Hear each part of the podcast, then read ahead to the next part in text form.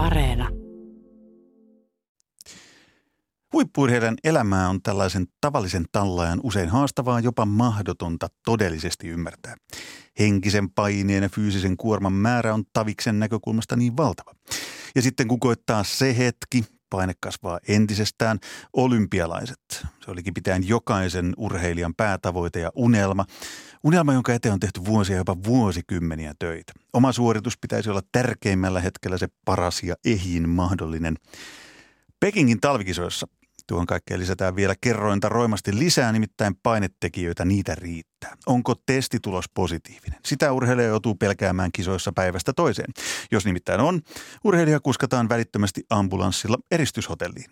Ja samalla neljän jopa useamman vuoden työ saattaa pahimmassa tapauksessa valua hetkessä hukkaan.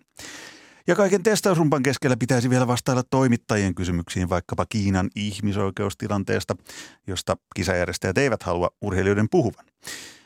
Miten sitä oikein pystyy toimimaan, antamaan parastaan kaiken tuollaisen keskellä, tuollaisissa olosuhteissa? Vai onko tilanteessa sittenkään niin urheilijan näkökulmasta niin kovin poikkeuksellisista asioista kyse? Hmm. Tällaista olen tässä viikonlopun ajan miettinyt ja kun en keksinyt vastausta, niin ajattelin, että kysytään viisaammilta. Tervetuloa urheiluhullujen vieraaksi urheilupsykologi Tatja Holm. No kiitoksia, kiitoksia. Tervetuloa myös uintivalmentaja, psyykkinen valmentaja ja urheiluhullujen tuore vakiovieras Marko Malvela. Kiitos, kiitos. Sulla olisi riittänyt titteleitä vielä lisää lueteltavaksi. Mä luin jostain teidän Sprinttitallin nettisivuilta, että sä kutsut itse asiassa myös, myös turhapuroksi. Mistä se turhapuro oikein tuli? Mm, en tiedä, kutsunko itse, mutta ehkä siitä, että koheltain eteenpäin. Mä olisin tämmöisessä poikkeusolosuhteessa aika hyvä, kun aina koittaa selvitä, miten vaan mitä no. eteen tulee. No niin, nyt mulla on siis poikkeusoleen asiantuntijat, urheilupsykologi ja turhapuro. Okei, se oli muiden antama mm. lisänimi, mutta siis yrityskonsultti, uintivalmentaja, nämä meni sentään oikein.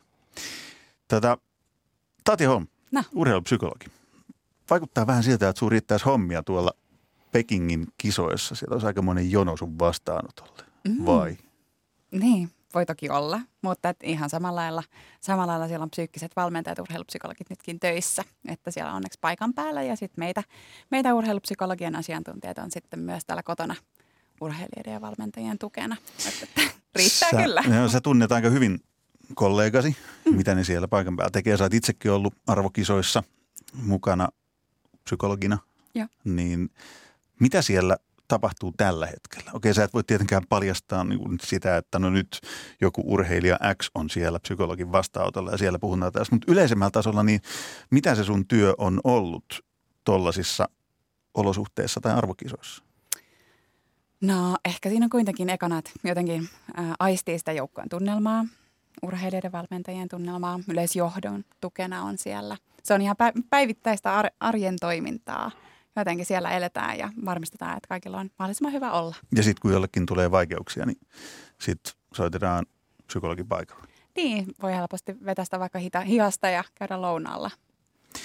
Marko Malvela, sun valmentamia urheilijoita nähdään kesäolympialaisissa, siis uimareita viimeksi Tokiossa viime vuonna, mutta varmaan seuraa talvikisojakin aika tiiviisti noin niin urheilufanaatikon roolissa. Niin mikä on Pekingin kisoista ollut sulle se silmiinpistävin asia, jota on jäänyt eniten näiden kisojen suhteen pohtii tähän mennessä? No tota, kyllähän niin tämä kuitenkin tämä korona ja tämä tämmöinen järjestelmä, yhteiskuntajärjestelmän kovuus, mikä siellä loppujen lopuksi on, niin ne on ehkä eniten mietityttänyt, kun itse oli Tokiossa mukana ja ja tota siellä kuitenkin, vaikka korona oli päällä, niin kumminkin tämmöinen Japanin yhteiskuntana – kuitenkin tämmöinen länsimainen ja ehkä kuitenkin ajattelee lainausmerkeissä loppukäyttäjän kannalta sitä niin kuin, tota, testaamista ja kaikkea muuta, niin oli ehkä, ainakin näyttää siltä, että oli kuitenkin loppujen lopuksi sitten helpompi, helpompi, niin nyt tuntuu, että tuolla niin kuin monessa, monessa maassa ja Suomessa myöskin niin ollaan törmätty sitten siihen, että mitä se oikeasti sitten voi olla, kun, kun tota, tavallaan länsimainen ja ehkä sitten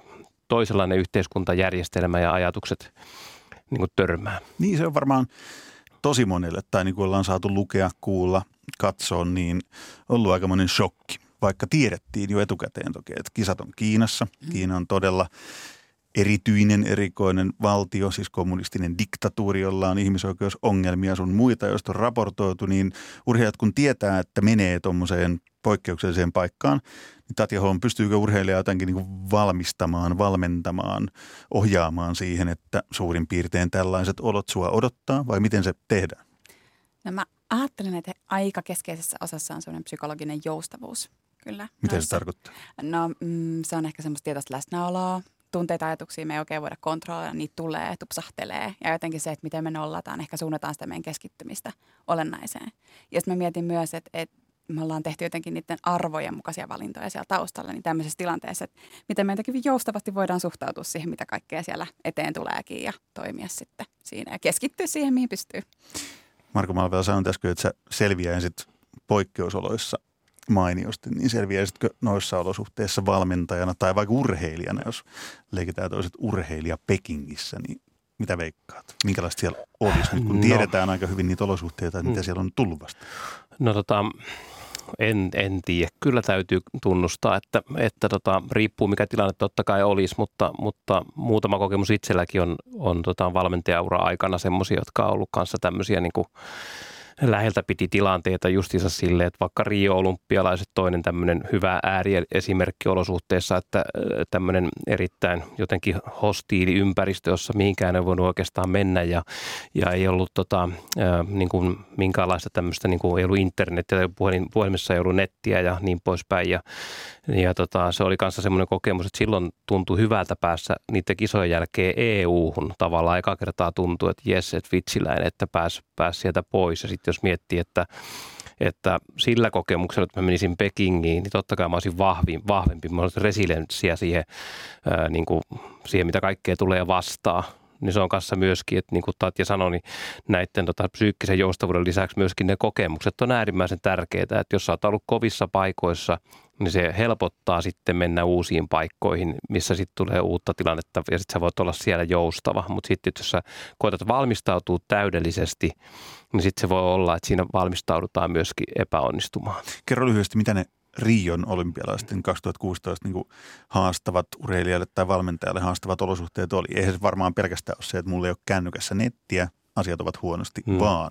No siis sillä, sillä tavalla, että jos mä oon viidessä kisassa ollut mukana, niin parhaat kilpailut on ollut semmoisia olympialaisia, jotka, joissa se kilpailu on, on tavallaan integroituna ollut siihen yhteiskuntaan ja on ollut integroituna siihen tavallaan kaupunkiin, niin kuin Lontoo, Sydney hyvinä esimerkkeinä, Ateena aika ok myöskin, mutta Rio oli sitten ensimmäinen kilpailu, jossa oli tavallaan ihan totaalisti se kylä rakennettu erikseen siitä koko kaupungista ja sitten kaikki nämä ää, tota, mafiat ja vavelat ja nämä kaikki niin kuin tarinat, mitä siihen liittyy, nämä niin kuin ryöstömurhat ja kaikki tämmöiset, mitä siinä oli yhdistettynä siihen, että siellä oltiin toisella puolella maapalloa, minkälaisia kontakteja, huoneet oli tosissaan sellaisia, että siellä ei ollut, ollut tota, käytännössä katsoen kisajärjestäjien puolelta oikein mitään muuta kuin, so, niin kuin sänky ja kaappi, jota sitten tuijoteltiin ne kaikki viikot. Ja sitten täytyy myöntää, että uinilla ei hirveän hyvin siellä mennyt. Lisäsi aika hyvin sitä psyykkistä painetta. ja, kaappi näyttää enti, entistä tylsemmältä. Joo, joo. Ja tota, sitten siellä oikeastaan ollut muuta kuin se juoksupolku siinä ulkona, mikä sitten niin kuin tavallaan oli. Niin kyllä tuommoinen tavallaan menee kehoon. Ja sitten siinä oli tosissaan semmoinen, että muistan niistä kilpailuista, että mä oon aina tekee noihin reissuissa semmoisen omaan Raiderin musiikkia, mitä kuuntelee, niin ei voinut kuunnella pari vuoteen sitä listaa, koska ne, se musiikki meni niin piloille silloin siellä Riossa. Siitä tuli vaan se kaappi mieleen, Joo, mitä tuijot. Kyllä. Ja sitten mä ajattelin, että tämä kokemus, minkä varmaan aika monet uintimaajoukkueesta jakoo, se oli pohjana sille, että me saatiin Tokiossa niin hyvä tulos, koska sitten sen jälkeen me ruvettiin porukalla niin kuin miettimään, että okei, miten me haluttaisiin tämä homma hoitaa, että tämä olisi niin kuin, tota, viksumpi, niin se auttoi siihen sitten. Ja tämä on just mun mielestä mielenkiintoista. Mm. Että jotenkin, että miten me voidaan valmistautua, niin kuin sä sanoit, että täydellistä suoritusta ei ole. Mm. Ja toisaalta se, että jos on kuitenkin hyvä olla, niin voi suhtautua erilaisiin jotenkin vastoinkäymisiin, erikoisolosuhteisiin hyvin. Niin, tämä oli todella mielenkiintoinen pointti, varsinkin siitä, että, okei, että on kokenut jotkut tällaiset ei niin hehkeät ja hyvät olosuhteet, vaikka olympiaurheilijan näkökulmasta, että olisi, olisi niin ollut millään tavalla optimaaliset, niin sitten mennään seuraaviin kisoihin, niin sitten se onkin käännetty voimavaraksi. No, ei mennä asioiden edelle, nimittäin siellä on Pekingissä, ainakin kun on uutisointia seurannut ja urheilijoiden kuulumisia lukenut ja kuunnellut, niin monet urheilijat on suoraan sanonut, että ovat aika tosi kovilla – siinä, että on ensinnäkin se jännitys, jopa joillain varmaan pelko, että hetkinen, että jos käy niin, että huomenna tuleekin positiivinen testitulos korona, koronan osalta, niin sitten tämä mun olympiaunelmani kaatuukin siihen. Tati Holm, miten tämmöinen asia urheilijan näkökulmasta voidaan kohdata? Tai mitä psykologi voi siinä paikkaan tehdä? Sanoit, että ei se mitään, nyt sitten neljän vuoden päästä saat paljon vahvempi. Mutta ehkä tämä lähteekin, nyt palataan siihen niin arkeen ehkä aluksi. Että jotenkin se, että, että siellä arjessa kuitenkin valmistaudutaan näihin tilanteisiin, käydään sitä läpi. Urheassa esimerkiksi tehdään joka päivä sitä työtä, että miten saadaan sellainen arki, että tämmöisiäkin tilanteita tulee ja, ja jotenkin, että, että miten voidaan valmistautua sit siihen, kun on se tietty kisa. No miten, miten siihen voidaan valmistautua? Nyt sen ABC, jos joku urheilija on vielä menossa Pekingiin ja vielä paikan päällä ja kuuntelee tätä, niin sitten nyt Tatja Holm kertoo toimin näin? No ehkä mä ajattelen ensinnä, ensinnäkin sitä, että, että miten jotenkin voi saada sitä onnistumista.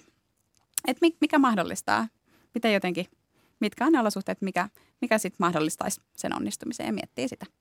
Sitten toisaalta elää siellä ja yrittää saada mahdollisimman hyvän arjen, ihan perusarjen, mitä elää täälläkin, niin palattiin siihen arkeen heti, heti alkuun. Ja sitten mä ajattelen ehkä, että, että tunteita, kun niitä tulee ajatuksia, että on niiden kanssa ja toimii niiden kanssa ja keskittyy siihen, mihin voi tämmöinen yksinkertaistus. No, toi kuulostaa toimivalta reseptiota, mutta toimiksi sitten silloin, jos on olosuhteet niin kuin Riossa, että sä oot pienessä kopissa, jos on sänky ja kaappi, tai sitten sä oot Pekingissä eristyshotellissa, etkä tiedä kuinka kauan vielä, niin kuin päivän tai kaksi tai neljä. Ja sitten samaan aikaan pitäisi ladata kaikki siihen, että okei, että kohta se tulee se hetki, kun mun täytyy olla tai mä haluan olla niin kuin parhaimmillani ja mä haluan menestyä olympialaisissa, että mä oon tähdännyt tähän vuosikaudet tai vuosikymmenet – mitäs sitten? Hmm. Ihmisiä, ihmisiä ne urheilijatkin kuulemma vain on. niin. niin, näin olen antanut itseni ymmärtää. mm. Että et pakkohan sen on tuntuu jossain korvien välissä, että juman kautta, että et mä en kestä, että mä haluan nyt niinku treenikeskukseen, mä haluan valmistautua, että mä oon tässä pikku kopissa enkä tiedä, koska pääsen ulos. Että eihän se nyt voi mennä niin, että rauhoitan tässä itseni ja ajattelen positiivisesti. Vai? Mm. Siis mä näen, että se on pitkän niin kuin, jakson tulos, vaikka olympiaadi tai monta vuotta. Ja, ja niin kuin Tatja sanoi, että urheilijoiden kanssa tehdään sitä ä, duunia päivittäin ja sitten käytännössä katsoen jotenkin kaikista eniten melkein suojelee, että jos urheilija on oikeasti hyvässä kunnossa. Ja sitten kun se menee vaihtoehdeviin olosuhteisiin, niin silloin se on niin kuin paljon vahvempi kuin, että jos sit se tarvitsee tavallaan sen olosuhteen tai pöljän päivän tai jonkun tämmöisen, niin silloin se olosuhde rupeaa niin kuin, ää, tota, toimii, toimista urheilijaa vastaan helposti. Et mun mielestä niin kuin, mä olen niin tarkkaa seurannut, mun mielestä oli semmoinen näissä Pekin kilpailuja ennen semmoinen jotenkin tämmöinen tota, jonkun verran lehdistössä ja muualla sitä, että meidän, niin kuin, meidän maastohiihtojoukkue on esiinty hyvin silleen kuitenkin itsevarmana ja ja silleen, niin kuin, jotenkin oli sille jalat maassa ja jotenkin tuntui, että nyt on, niin kuin, nyt on aika, aika rock'n'roll meininki tuossa hommassa ja sitten vastaavasti vertaa vaikkapa justiinsa Norjaa ja Ruotsiin, niin tuntuu, että heillä oli enemmän isona se, että apua nämä pöpöt ja apua, mitenköhän tässä tulee käymään. Niin se niin kuin tavallaan huomaa jo tuossa puheessa, miten mediassa ollaan, mitä nostaa esille, että mikä se itsevarmuuden taso on. Et usein on sille, että jos urheilija on itse varma, niin se menee ja se pystyy kuitenkin tekemään paljon kovemman tuloksen kuin että jos se silleen arpoo sitä. Ja tässä ehkä tullaankin siihen, että, että sit joskus parhaimmillaan, tai en tiedä, onko se mm. parhaimmillaan, mutta psyykkisen valmentajakin rooli kisoissa voi olla se, että mä letitänkin siellä jonkun mm. hiuksia ennen kisasuoritusta. Että se ei ole mitään sen ihmeellisempää, että siinä ollaan ja hengaillaan. Että jotenkin ei tarvii mitään sen ihmeellisempää. Totta kai joskus siellä tulee erilaisia painetta ja mietitään, miten olla sen kanssa. Tai, tai huomata, että ei, että saa jännittää, että anna tulla vaan ja se jännitys auttaa. Ja sitä on harjoiteltu jo vaikka kuinka monet mm. kisat. Että nämä on usein niitä, joita, joita harjoitellaan ja sitten ne tulee siellä. Mutta silloin kun mm. voi hyvin, niin kyllä silloin niin, usein. voi hyvin ja on mahdollisimman hyvässä kunnossa, niin ei tarvi minkäänlaisia tekosyitä. Okei, mm. jos joku joutuu eristyshotelliin eikä pääse sieltä pois, niin sitten mm. se on aika hankalaa, niin kuin, jos ei pääse kisaamaan. Mutta jos, jos just tämä Marko Malvela, mm. niin kuin sanoit, että että hetkinen, että jos olet riittävän hyvässä kunnossa psyykkisesti, fyysisesti, mm. kokonaisena ihmisenä, niin silloin mitkä tahansa olosuhteet, kunhan ei sua niin lukita mihinkään, niin on mm. tavallaan, että ne pystyy ylittämään. Näinkö?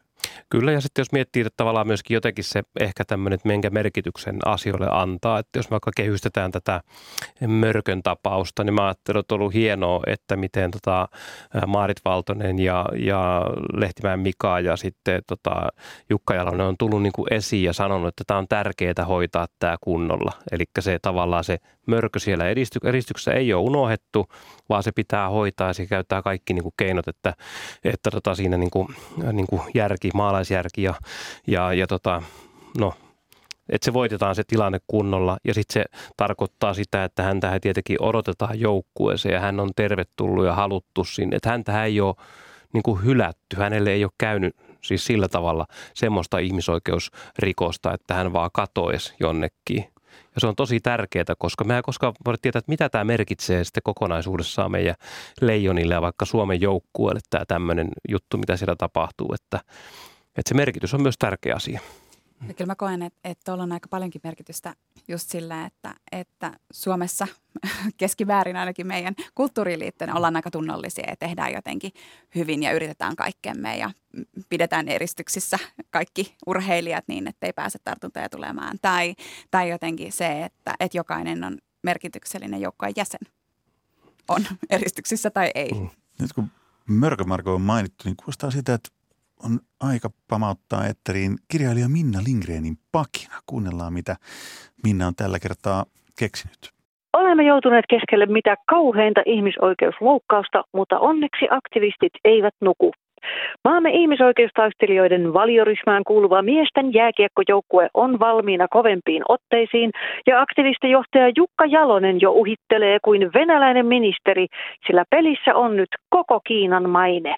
Jalonen on sanonut, tämä ei ole kovin hyvää mainosta Kiinalle. Kyllä heidän täytyisi ottaa lusikka kauniiseen käteen ja hoitaa asiat viisaasti. Tässä sorretaan ihmisoikeuksia. Kyse ei ole enää lääketieteestä, vaan politiikasta. Kammottava ihmisoikeusrikkomus on siis tämä. Suomen miesjääkiekkojoukkueen hyökkääjä on tehnyt Kiinassa urheilijoilta vaadittavan koronatestin, jonka CT-arvo alittaa maassa linjatun rajaluvun. Tällaiset ovat säännöt kaikille urheilijoille Pekingin olympialaisissa. Kenellekään ei liene epäselvää, että Kiina on diktatuuri ja että sillä on oma länsimaisesta lääketieteestä poikkeava terveydenhoitosysteemi. Se ei yllättäen luota yksittäisen maan, yksittäisen joukkuelääkärin itsevarmaan lausuntoon, että juuri tämä CT-arvon alitus ei tuota tartuntariskiä. Suomalainen huippuurheilija joutui karanteenihotelliin. Ei vankilaan, kuten uiguurit ja toisinajattelijat, vaan hotelliin. Ja siellä hotellissa on ihan hirveät olot. Televisionkin ihmisoikeusvanki sai toimimaan vasta kolmantena päivänä – kännykkä ja netti toki toimivat. Ruoka on ollut kylmää, sitä siis on, mutta se oli jäähtynyt kuljetuksen aikana. Pieni toivon pilkahdus humanitaariselle hyökkäjälle koitti, kun hänelle salakuljetettiin pizzaa ja kuminauha, jonka avulla hän voi tehdä lihasharjoituksia ankarissa oloissa. Miesjääkiekkojoukkueen ottelut eivät ole vielä alkaneet, todettakoon se tässä välissä, samalla kun muistellaan, mistä on kyse. Tässä sorretaan ihmisoikeuksia. Tilanne on maailman pienimmässä jääkiekkokuplassa eläville miehille sietämätön. Heille on ihan sama, missä kisat pidetään, minkälaisin ehdoin ja millä ihmishenkien määrällä. Ketään ei ole haitannut kiinamainen uiguurien ja toisin ajattelijoiden puhdistajana, eikä se minne niin sanotusti katosivat ne paikalliset toimittajat ja urheilijat, jotka kyseenalaistivat olympialaisten järjestämisen Kiinassa. Millään tämmöisillä ei ole väliä, koska tämä on vain urheilua. Ja urheilu ei ole politiikkaa. Tosin Jalosen sanoin, kyse ei ole enää lääketieteestä, vaan politiikasta.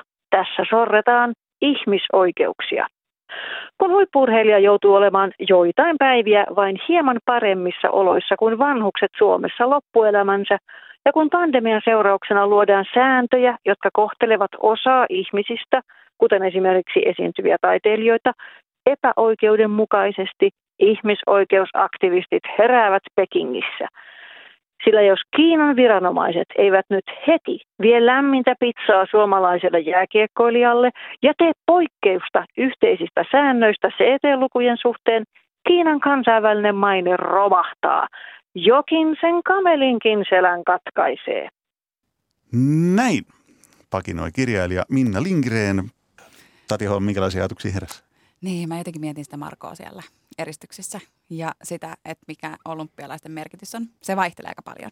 Jotkut urheilijat kokee sen todella, todella merkityksellisesti ja se on niin kuin jotenkin todella tärkeä osa, osa sitä hetkeä, sitä elämää. Ja sitten taas osa on silleen, että no, täällä vaan kisoissa ja katsotaan, miten menee. Vähän niin kuin lumilautailijat, joiden haastatteluja esimerkiksi kuunnellut, niin Enni Rukajärvi finaalissa seitsemäs, ehkä vähän pettymys, kaksi edellistä kertaa olympialaisen niin mitalleille. Niin eipä tässä mitään, että oli niin kova kisa ja siisti meininki, mutta totta kai vähän harmittaa, mutta ei tullut mitään isompaa pettymystä. Näin. Siis tätä ehkä Niin, haetaan. että jotenkin, että on erilaisia kokemuksia siellä. Mietin, että mitäköhän se Marko miettii. No varmaan haluaisi päästä joukkueen pariin ainakin nopeasti, se tiedetään. Marko Malvela, mitä sä oot Minna Lindgrenin pakinasta? Aika monenlaisia ajatuksia tulee kyllä, että, että tota, Aika joo. hersyvää sanan säilää. No kyllä, kyllä. Tota, aika hyvin tuli tässä tavalla, jos sille niin kuin peilaa. Hyvinhän, hyvinhän niin kuin otti esille justiinsa sen, että miten ehkä ajatellaan justiinsa urheilusta, että, että se pizza on vähän kylmää ja sitten se telkkari on auki ja vielä jääkiekko. Että, ollaan, niin kuin, että urheilu on tämmöinen elitistinen saareke, joka niin kuin luulee, että se on yhteiskunnan ulkopuolella ja, ja tota, se kuulostaa tämmöiseltä niin kuin ylimieliseltä lässytykseltä. Mutta sitten toisaalta tota, jotenkin taidokkaasti mä kuitenkin niin kuin, niin kuin jotenkin näen tämän tämmöisen parodiana tai tämmöisen ironiana tämän, tämän ilmiön suhteen, että et, et toisaalta siinä on justiinsa se, että kun ei se Marko Antila tai kukaan olympiaurheilija minun urheilijoistakin, niin ei ne lähde urheilemaan sen takia, että ne tekisi siinä ihmisoikeustyötä taikka ne tekisi tota jotakin yhteiskunnallista politiikkaa, vaan he tekevät sitä sen takia, että he haluavat urheilla. Ne on lapsena ruvennut urheilemaan ja ne on, halunnut, ne on katsonut Wayne Gretzkiä ja ne, ne haluaa itse ne on kolme neljävuotiaana mennyt jäälle isä ja äitin kanssa ja ne on tehnyt pitkän uran ja yhtäkkiä ne tipahtaa, että ne on jossakin tämmöisessä tilanteessa, jossa niin kuin heitä verrataan, että uikureihin ja politiikkaa ja ne on ylimielisiä ja niin poispäin ja näin. Ja kukaan niistä tuskin on niin kuin tavallaan, I didn't sign for this. Sitten on erikseen ne urheilijat, tämmöiset liukkoset, jotka sotsiin ennen tulee esiin ja sanoo, että okei, että, että tämä niin kuin seksuaalinen tasa-arvo ja niin poispäin ne on tärkeitä kysymyksiä. Mutta suurin osa urheilusta ei valitse tätä. Ja mun mielestä on niin kuin sillensä kuitenkin hieno juttu tota, kaiken kaikkiaan, että nyt siis urheilukin joutuu ottamaan kantaa vähän tähän juttuun. Sehän on koko ajan niin kuin noussut, että minkä takia kisoja myydä, my, niin kuin myönnetään maihin, jossa ihmisoikeudet ja ehkä ympäristöjuttu ja muut nämä ei otettu niin huomioon. Että urheilu joutuu ottamaan kantaa siihen, että suostutaanko me enää menemään tämmöisiin, tämmöisiin paikkoihin. Mutta sinänsä mut just se, niin, niin mä, toi on hyvä ajatus. Mä saan mm. kiinni monestakin kulmasta, mm. mutta onko se niinku urheilijan näkökulmasta hyvä asia? Mun mielestäni on hyvä asia. Mä toimittajana haluaisin, että jokainen mm. urheilija tietysti se olisi niinku märkä päiväuni, että kaikki ottaa kantaa kaikkiin mm. maailman asioihin. Mutta oli hyvä, kun nostit esiin Marko Malvela ton, että tosi harvat urheilijat haluaa tai esimerkiksi Kaisa Mäkäräisen kanssa puhuttiin Olympiaradiossa mm. pari päivää sitten. Ja hän sanoi ihan suoraan suorassa lähetyksessä, että ei, ei häntä kiinnosta millään tavalla niin kisojen aikana puhua mistään ulkourheilullisista asioista. Ei mistään, vaikka hän pitäisi ihmisoikeuksia kuinka tärkeänä, niin se oli kiinnittänyt huomioon siihen, että tosi monilta urheilijoilta, nyt kun kisat on Kiinassa, mm. niin kysytään, että mitäs mieltä Kiinan ihmisoikeustilanteesta, mm. kun toinen on miettinyt niin kuin laput silmillä ravihevosen tavoin, että nyt mm. mä keskityn tähän mun ammuntaan ja hiihtoon ja johonkin muuhun. Ja sitten tulee se toimittaja, joka alkaa autelemaan mm. tällaisia. Niin siitähän tulee, just tähän meidän teemaan liittyen, niin varmasti lisää painetta. Että okei, että mitäs mä nyt tähän sanon? Jos mä lauonkin tähän jotain niin puoli huolimatonta, niin sitten mut niin ammutaan tuolla somessa, mestataan mm. saman tien, ching ching ching. Ja että tähän pitäisi ottaa kantaa, koska se on tärkeää, mutta olen urheilija ja haluaisin urheilla. Niin, ehkä vähän jotenkin tähänkin usein valmistaudutaan ja mietitään, että minkälainen toimintatapa itselle sopii. Että jotenkin, että kisojen äärellä, tietenkin siellä tulee aina jotain yllättävää.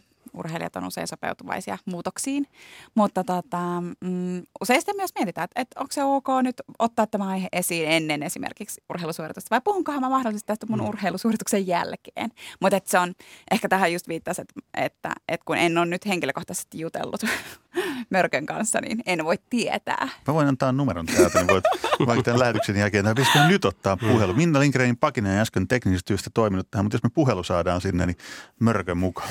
Mm, olisiko nukkuvassa kuitenkin? niin, niin se on muuten totta. Mutta myös sinne. tämä kommentti varmasti kumpuaa siitä, kun on urheilijoiden valmentajien kanssa jutellut. Niin kaikki kokee se jotenkin eri tavalla me ei voida tietää. Ja sitten se, mitä me nähdään mediassa, niin voi olla aivan eri mm. todellisuus. Just näin, mm. mutta eikö sitten just, että jos Marko Malvela, sä oot nyt niinku Rion kisoissa valmentajana mm. ja mä oon siellä vaikka toimittajana. Ja sitten mä tuun tenttaamaan sulta, että no mitäs tälle favela-hommalle ja näille niinku ihmisoikeusjutuille pitäisi täällä tehdä.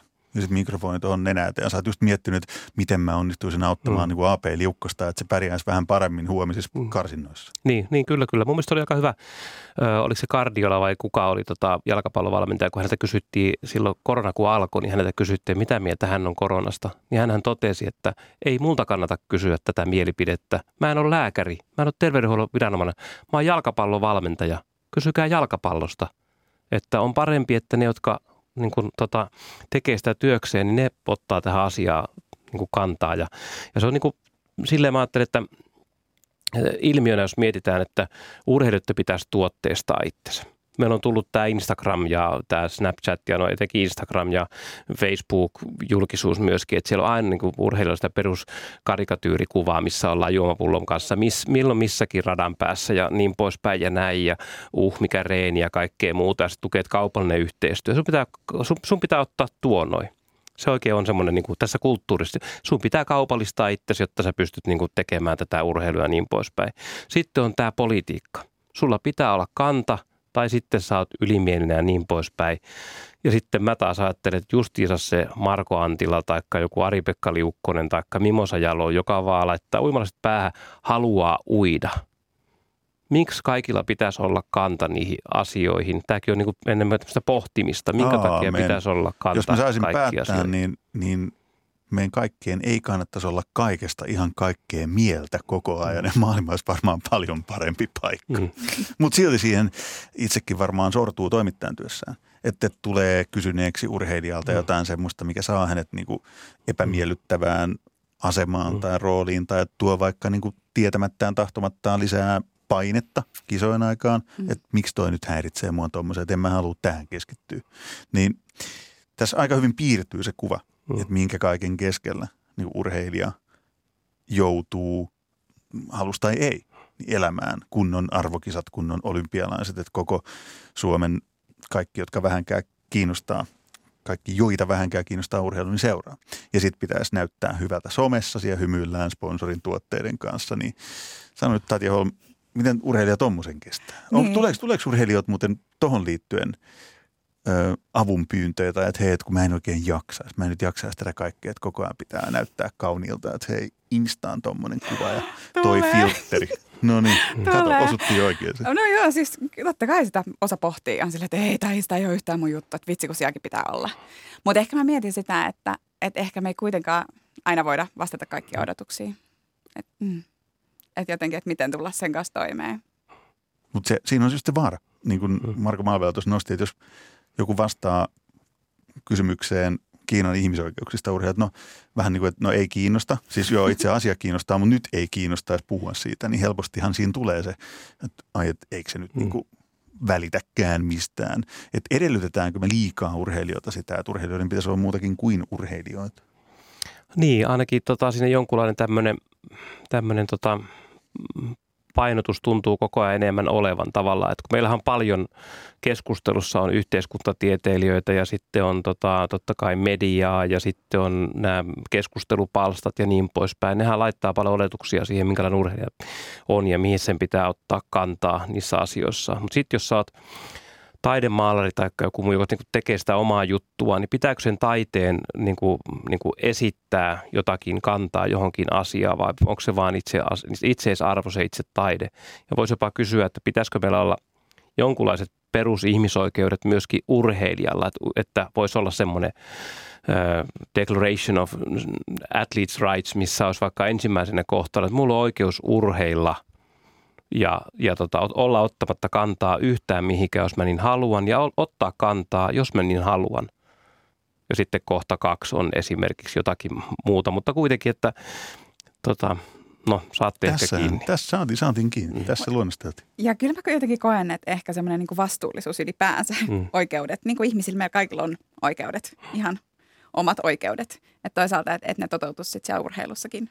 Ja sitten jos haluaa olla se esikuva, niin voisi olla, että hei ja viedä sitä mm. tärkeää Ja niitä näyttää sanomaa. aika hyvin olevan. Mm. Et me puhuttiin tässäkin studiossa jokunen viikko sitten äh, tämän Ihmisoikeusliiton Älä riko urheilua projektista. Että sieltä löytyy kyllä todella hienoja esikuvia puhumaan mm. seksuaalisesta häirinnästä, tasa-arvosta, rasismista, ihan mistä tahansa muusta. Että hienoa on, on se, että urheilijat mm. puhuu ja nostaa epäkohtia esiin. Se, mitä mä mietin tähän teemaan liittyen, kun puhutaan siis siitä, että miten urheilijat kestää kaiken tämän paineen ja nyt erityisesti niin kuin Pekingissä, Kiinassa tapahtuvan vielä vähän poikkeuksellisen, ehkä poikkeuksellisen paineen, niin eri kulttuurista tulevat urheilijat tuntuu suhtautuvan siihen aika eri tavalla.